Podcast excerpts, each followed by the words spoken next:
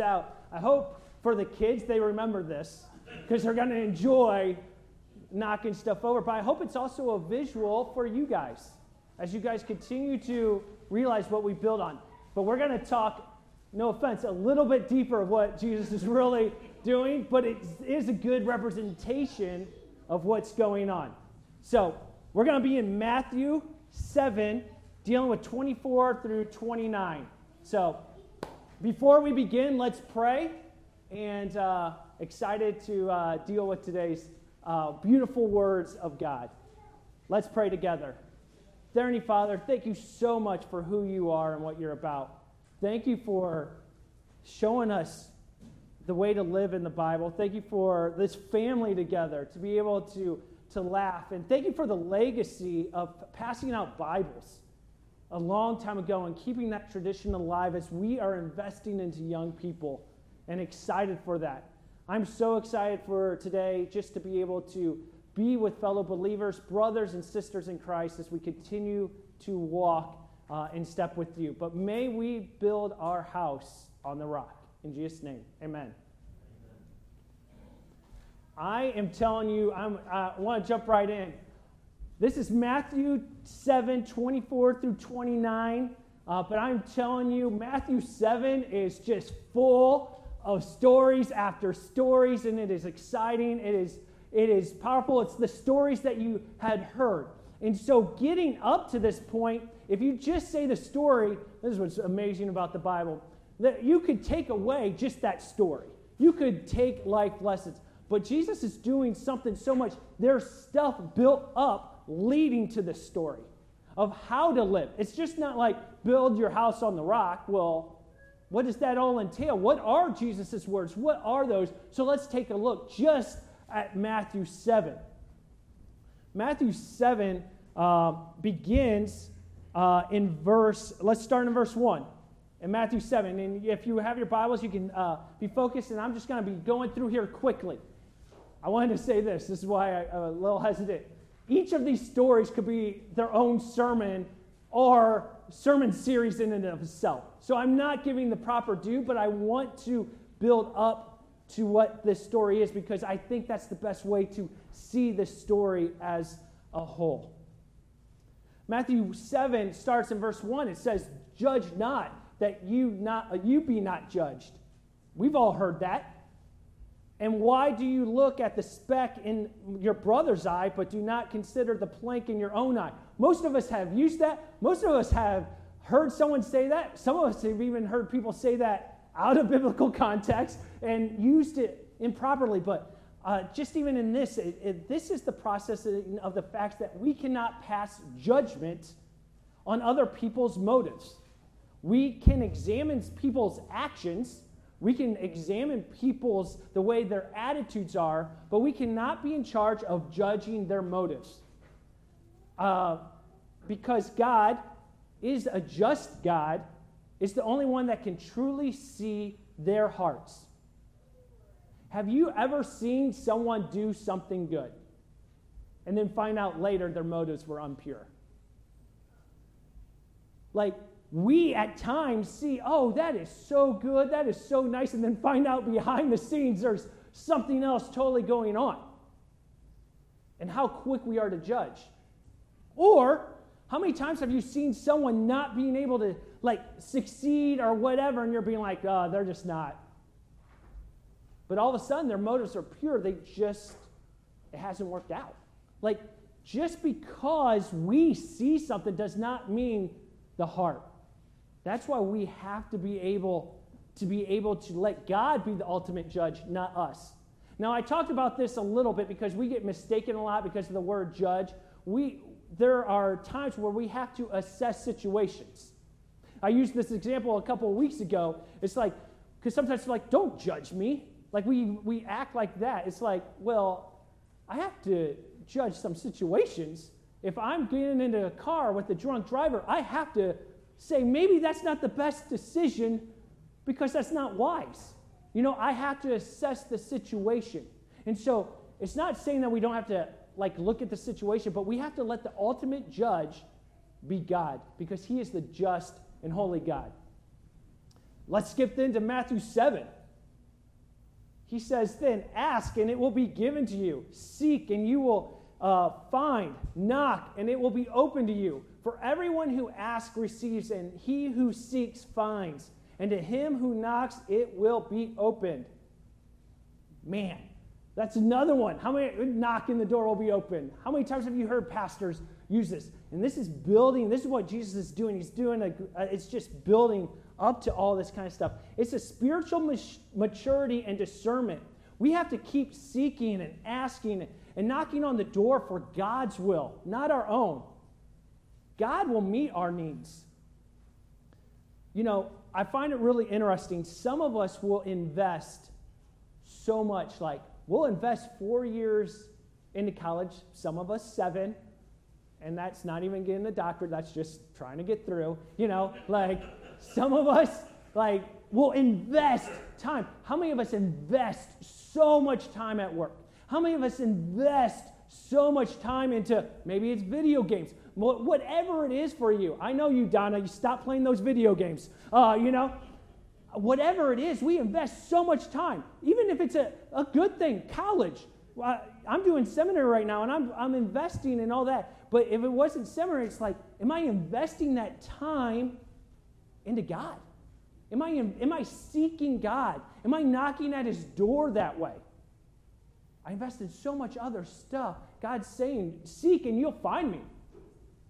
Like, I, it's not like I, I'm hidden.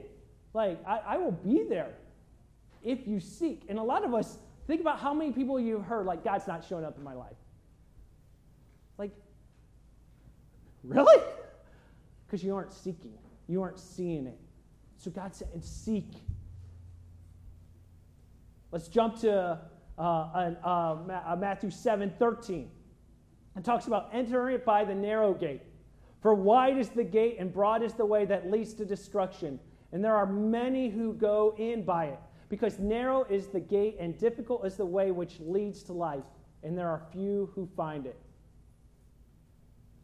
The way to life can be narrow hard, difficult, and costly. We don't like that. Here, here, I'll say it better. I don't like that. To be honest, the flesh does not like that. It doesn't. It, I don't like things that are costly. I want things that are easy, like look cool. like it's opposite. But the Bible's saying that's not what life is. Shocker, what the rock is coming up.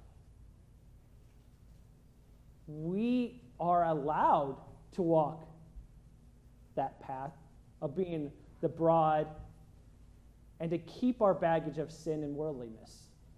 If we walk that way, that's what we keep. We keep that baggage of sin and worldliness.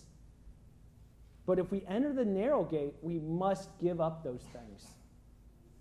We must give up our baggage of sin and worldliness over to God. And Jesus is saying, even in the scripture, it is difficult, but we cannot walk down both roads. This is what us, and I'll get into this a little bit, we as humans are really good at making make believe of a third row. I like a third row. Like, oh, I could be here, here, but I'll just be right in the middle. Like, there's times where I like this, and there's times we're a pick and choose. I want heaven, but I don't want to give this up. I don't want to have to do this. Like, I don't want to have to tell my friends about Jesus because that's vulnerable, that's hard. I, I'd rather just do this, but surely I, what, the two roads. And it gets even harder. This one, Matthew 7 21, has been dissected and dove in so much is not everyone who says to me, Lord, Lord, shall enter the kingdom of heaven, but he who does the will of the Father in heaven. Many will say to me in that day, Lord, Lord, have we not prophesied in your name, cast out demons in your name, and done many wonders in your name? And then I will declare to them, I never knew you. Depart from me, you who practice lawlessness. Man, that's why uh, when I first got here, like, God know me. Know who know my name. Because I want to know you. Like, it's saying people will say, Lord, Lord. And there's this, this issue. But Wiersbe says this Obedience to the Father's will is the test of true faith in Christ. True faith does not say, Lord, Lord, as if believing, but then disobeys the Lord's command. I love, oh, like, you can't say, like, Lord, Lord, like, yeah, I'll do this, and then don't totally do that. Don't do that. That's not truly living it. That's not true faith. We can easily learn the religious vocabulary and even memorize Bible verses and religious songs and yet not obey God's will. Those who are truly born again have God's Spirit living within them. And this is from Romans 8 9. It says, And the Holy Spirit enables them to know and do the Father's will. God's love is in their hearts, motivating them to obey God and to serve them. This all leads up to what your life is built upon, and that is the rock or the sand. So these are all just, like I said, sermon series to come, diving deep. But I wanted to give you a snippet of what Jesus is talking about before this story. What is going on before the story? He's not just laying like, hey, you build your house on this rock, we're cool. You know, like build it on me. Like he's actually laying out how it is to live your life on the rock. He's not just saying, oh, that, that's. So let's dig through. Matthew 7, 24 through 27, where we're at today. It says, Therefore, everyone who hears these words of mine and puts them as, into practice is like a wise man who builds his house on the rock. The rains came down, and the streams rose, and the winds blew and beat against the house. Yet it did not fall, because it had its foundation on the rock. But everyone who hears these words of mine and does not put them into practice is like a foolish man who builds his house on sand. The rain came down, and the streams rose, and the winds blew and beat against the house, and it fell with a great crash. I love, before we dig into the, the points I have today, Wiersbe says this The Lord was illustrating one main point our profess, uh, profession of faith in Christ will ultimately be tested before God. Those who have trusted Christ and have proven their faith by their obedience will have nothing to fear. Founded on the rock, their house will stand. But those who have professed to trust Christ but have not obeyed God will be condemned. Point number one rock. You know, the rock author R.T. France says this it's talking about the story being a make or break choice with eternal consequences. He says this It is Jesus himself who is the key to the choice. It is his words and not, as one might have expected, God's words which must be done. Indeed, to do Jesus' words, there seems to be equivalent of doing the will of the Father. So Jesus' words and God's words are connected. And doing the will of the Father in heaven in verse 21. To ignore his words, therefore, will result in total spiritual disaster. Jesus is the rock. In seminary, it's talking about uh, that I'm taking, it was talking about this week, in which I loved, is you, you want to know God the Creator, you want to know the God of the universe more? Know Jesus. If you want to know how humans are to live or to be, you need to know Jesus. You want to truly love people properly and not this fake love that we call today? You need to know Jesus. Jesus is the rock. Matthew, right here, is also known, he's talking to some of these fringe people on, on the church are in the audience that there is no more guarantee of salvation for being in the church, just as he had talked about to the people that had said, Lord, Lord. So he's calling out, you could be in the church, but it doesn't matter. You could call it out. He's calling out these perform, or, or those who even perform miracles. And they, it all comes down to this part of doing what Jesus has now set out before him. And I'm not saying like you have to do something to earn salvation. That comes through Christ alone. But I am saying is so many times people can say something but it mean nothing or do. There is this interaction of, of what your life lives like with Jesus. That's why Jesus talks about fruit. That's why he talks about what it is in your life. So, you know, what, what does that look like in your life?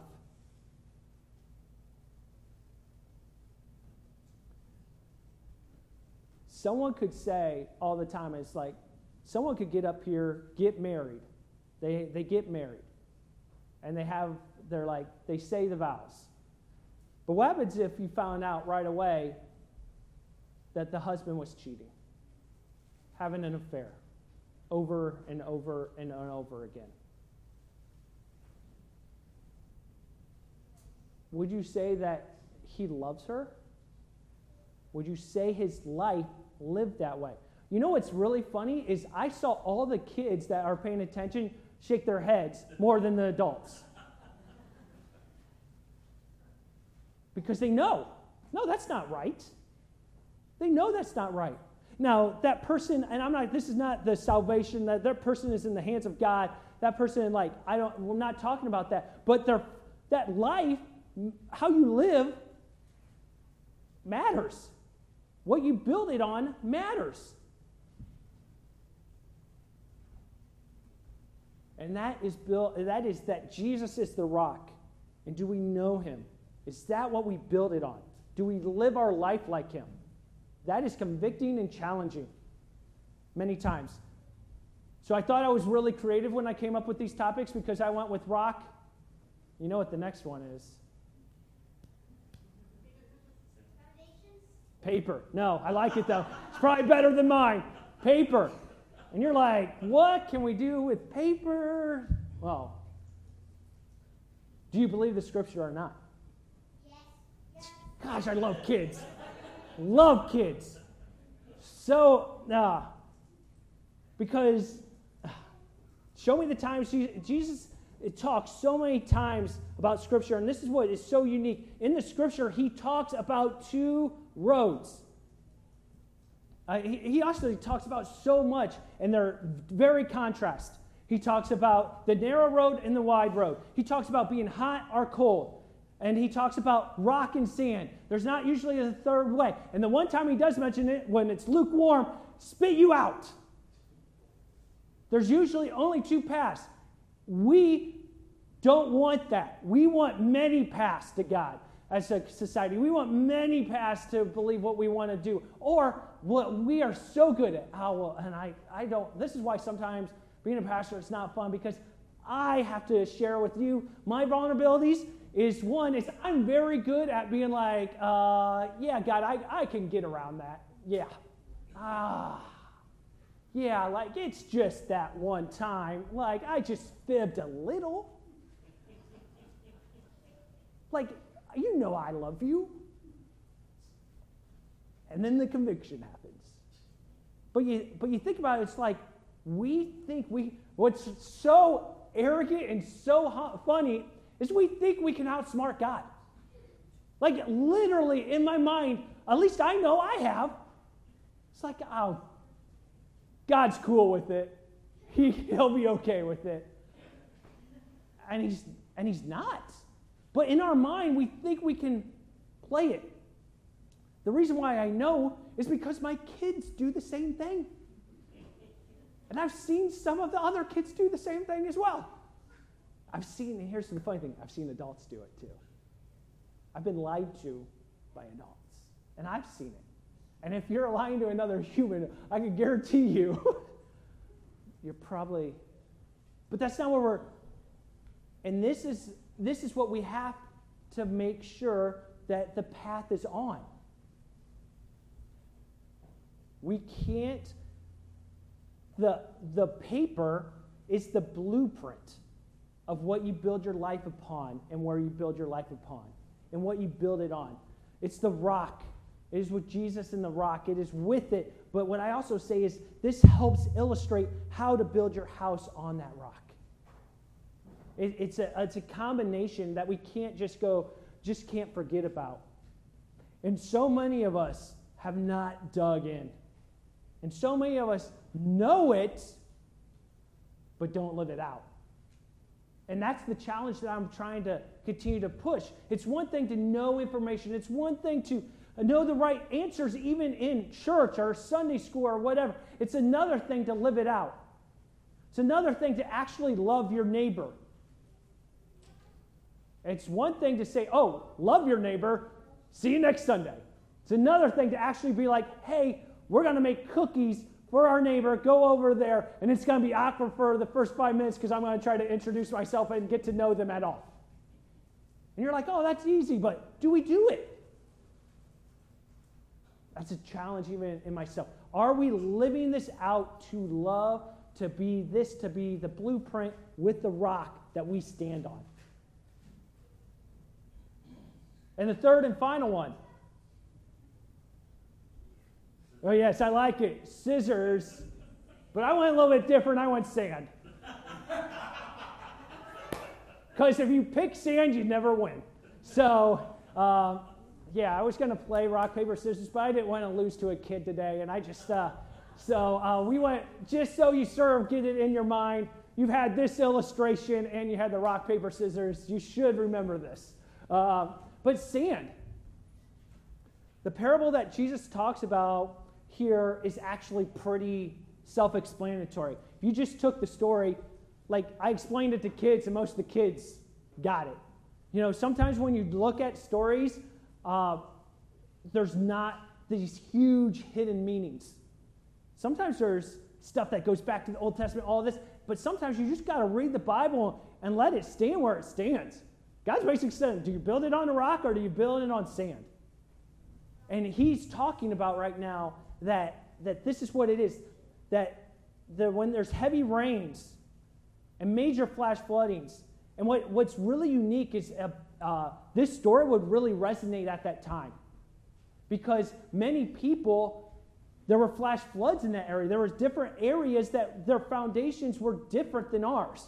You know we have to get inspectors out there. We have to get all this kind of stuff. Like they would it would make sense for them to know what a rock and then actually what sand difference is because they were they had known and they would have experienced that more on a common basis than us. We even get it still today but we need to know that, that when you're living it out it makes a huge impact. And the use of floods has been used throughout scripture from noah to isaiah to job and to ezekiel.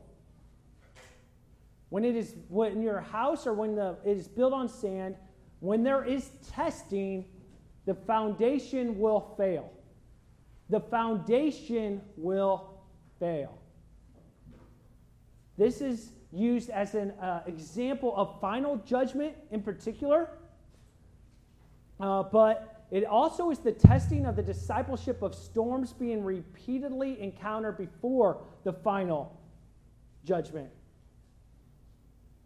Have you known someone that has called themselves a believer or a Christian and now their life looks nothing like what it they said it was? I know I do. Totally on the other side. Because they had built their house on sand. They had built their house on sand.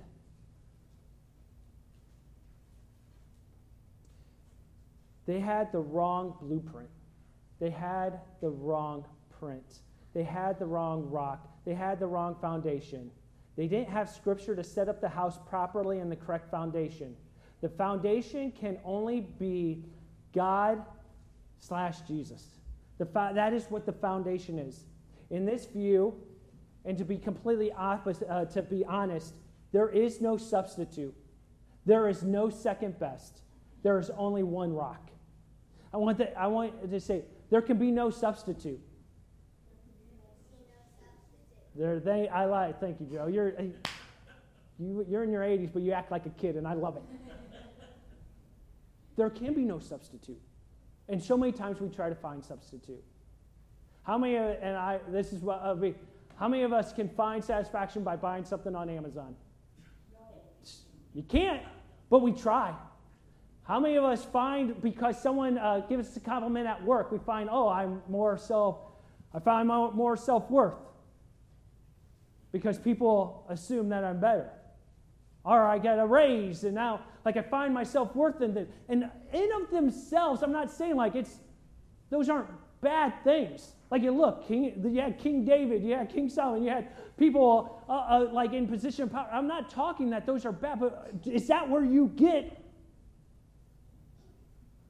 rock or sand?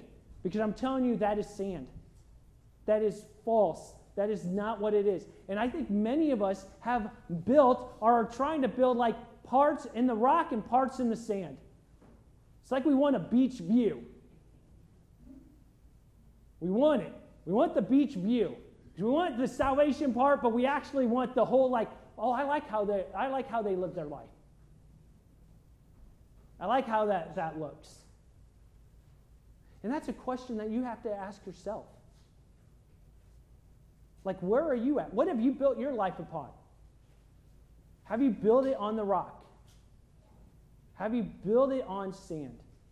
Because many of us could say, hey, I put it on the rock, but it's no longer there. I'm going to have the band come up, but I'm, I'm going to challenge you as they come up to start processing. Um, just want to make sure that doesn't destroy anybody. Uh, start processing what's your life on? What is your life built upon? And if it's on sand, I'm going to ask you while they're playing music to come to the altar. If that's what you, if you're saying God, because this is what's unique is I, in the grand scheme of things, and the grand scheme of things, and the altar is always that kind of place where you feel like people judge you, like, oh, why that person go up? Why, what's, what, they build it all on sand or whatever. Who cares what people think? Because the, if you built your house on the rock, it's on Jesus and it's knowing Jesus and it's not on sand. Because sand would be like, I care what other people think. Because if Paul cared what, uh, what other people think, we wouldn't have. Because what happened last time? What happened last time, last week, when we talked in the story? Paul came in with authority and power, and how did he leave? In a basket. In a basket. In a basket out the back. And now he's running from people because Jesus had changed his life. And this is a challenge for us. I challenge us let's live on the rock. Let's live on the rock. Let's be on the rock, not in the sand. So as the music plays, maybe it's in your heart, but I, I, I continue to challenge you just, if it is, just come up here. And I'm going to close this in prayer, and then I will pray with you. I'll pray over you. If you don't, that's fine. But what is so unique is, is you and God. It is you and God. And so I want to give you that opportunity. The altar will be open, and let's sing and praise the Lord.